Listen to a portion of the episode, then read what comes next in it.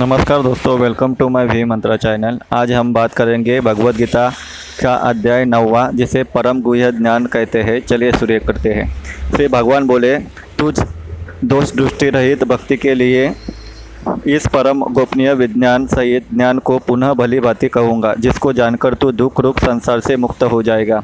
यह विज्ञान सहित ज्ञान सब विद्याओं का राजा, सब गोपनीयों का राजा, अति पवित्र, अति उत्तम, प्रत्यक्ष फल वाला, धर्मयुक्त साधन करने में बड़ा सुगम और अविनाशी है। हे परंतप इस उपयुक्त धर्म में श्रद्धा रहित पुरुष मुझको न प्राप्त होकर मृत्युरूप संसार चक्र में भ्रमण करते रहते हैं। मुझ निराकार परमात्मा में यह सब जगत जल से बर्फ़ के सदृश परिपूर्ण है और सब भूत मेरे अंतर्गत संकल्प के आधार स्थित है। किंतु वास्तव में मैं उनमें स्थित नहीं हूँ। वे सब भूत मुझमें स्थित नहीं है। किंतु मेरी ईश्वरीय योग शक्ति को देख कि भूतों का धारण पोषण करने वाला और भूतों को उत्पन्न करने वाला भी मेरा आत्मा वास्तव में भूतों में स्थित नहीं है। जैसे आकाश से उत्पन्न सर्वत्र विचरने वाला महान वायु सदा आकाश में ही स्थित है, वैसे ही मेरे संकल्प द्वारा उत्पन्न होने से संपूर्ण भूत मुझमें स्थित है। ऐसा ज्ञान है अर्जुन, कल्पों के अंत में सब भूत मेरी प्रकृति को प्राप्त होते हैं, अर्थात प्रकृति में लीन होते हैं और कल्पों के आदि में उनको मैं फिर रचता हूँ।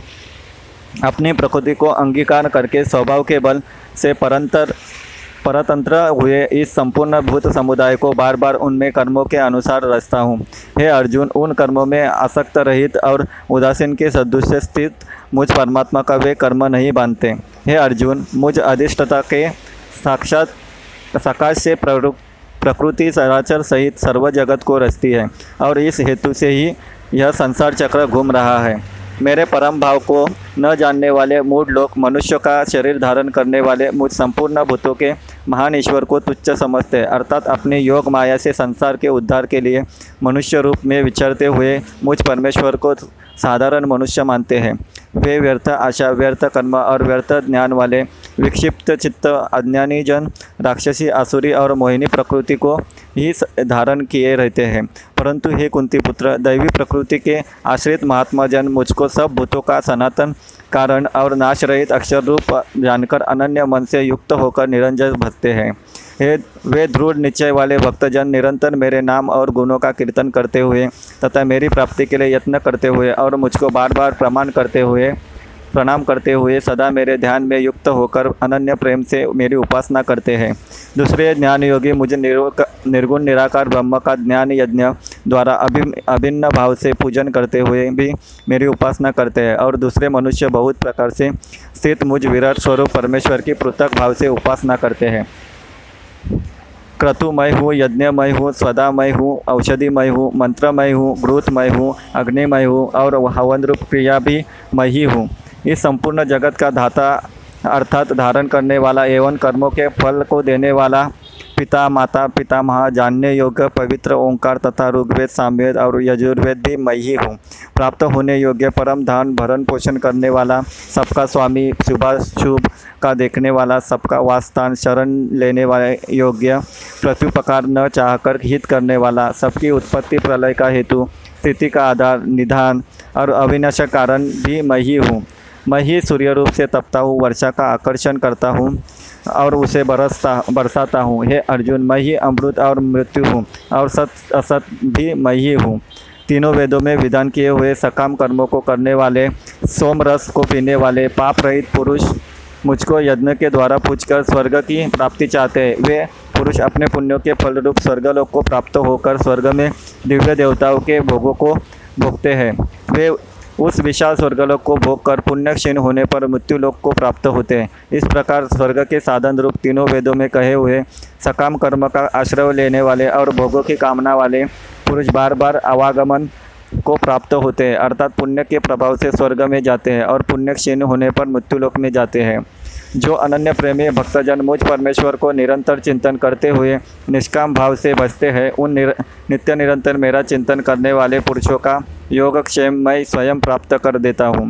हे अर्जुन यद्यपि श्रद्धा से युक्त जो सकाम भक्त दूसरे देवताओं को पूछते हैं वे भी मुझको ही पूछते हैं किंतु उनका वह पूजन अविधिपूर्वक अर्थात अज्ञानपूर्वक है, क्योंकि संपूर्ण यज्ञों का भोक्ता और स्वामी मैं भी मैं ही हूँ परंतु वे मुझ परमेश्वर को तत्व से नहीं जानते। इसी से गिरते हैं, अर्थात पुनः जन्म को प्राप्त होते हैं। देवताओं को पूजने वाले देवताओं को प्राप्त होते हैं, पितरों को पूजने वाले पितरों को प्राप्त होते हैं, भूतों को पूजने वाले भूतों को प्राप्त होते हैं और मेरा पूजन करने वाले भक्त मुझको ही प्राप्त कर, होते हैं। इसलिए मेरे भक्तों का पुनर्जन्म नहीं होता। जो कोई भक्त मेरे लिए प्रेम से पत्र, पुष्प, फल, जल आदि अर्पण करता है, उस शुद्ध बुद्धि, निष्काम प्रेमी भक्त का प्रेम पूर्वक अर्पण किया हुआ वह पत्र पुष्पादि मैं सगुण रूप से प्रकट होकर प्रीति सहित खाता हूँ। यह अर्जुन, तू जो कर्म करता है, जो खाता है, जो हवन करता है, जो दान देता है और जो तप करता है, वह सब मेरे अर्पण कर। इस प्रकार जिसमें समस्त कर्म मुझ भगवान के अर्पण होते हैं, ऐसे संन्यास योग से युक्त चित्त वाला तू शुभाशुभ फल रूप कर्म बंधन से मुक्त हो जाएगा और उनके, उनसे मुक्त होकर मुझको ही प्राप्त होगा। मैं सब भूतों में समभाव से व्यापक हूँ। न कोई मेरा अप्रिय है और न प्रिय है, परंतु जो भक्त मुझको प्रेम से बसते वे मुझमें है और मैं भी उनमें प्रत्यक्ष प्रकट हूँ। यदि कोई अतिशय दुराचारी भी अनन्य भाव से मेरा भक्त होकर मुझको बचता है तो वह साधु ही मानने योग्य है, क्योंकि वह यथार्थ निश्चय वाला है। अर्थात उससे, उसने भली भांति निश्चय कर लिया है कि परमेश्वर के भजन के समान अन्य कुछ भी नहीं है। वह वह शीघ्र ही धर्मात्मा हो जाता है और सदा रहने वाली परम शक्ति को प्राप्त होता है। हे अर्जुन, तू निश्चय पूर्वक सत्य ज्ञान की मेरा भक्त नष्ट नहीं होता। हे अर्जुन श्री वैश्य शूद्र तथा पाप योनि चांडाल आदि जो कोई भी हो, वे मेरे, वे भी मेरे शरण होकर परम गति को प्राप्त होते हैं। फिर इसमें कहना ही क्या है, जो पुण्यशील ब्राह्मण था राजश्री भक्तजन मेरी शरण होकर परम गति को प्राप्त होते हैं। इसलिए तो सुख रहित और क्षणभंगुर इस मनुष्य शरीर को प्राप्त होकर निरंतर मेरा ही भजन कर। मुझमें मन वाला हो मेरा भक्त बन, मेरा पूजन करने वाला हो मुझ मुझको प्रणाम कर। इस प्रकार आत्मा को मुझमें नियुक्त करके मेरे परायण होकर तू मुझको ही प्राप्त होगा। इस प्रकार नौवा अध्याय समाप्त होता है। अगला अध्याय अगले पार्ट में लेके आऊँगा। प्लीज़ फॉलो माई चैनल और बहुत सारी जानकारी मैं आपके लिए लेके आऊँगा। Thank you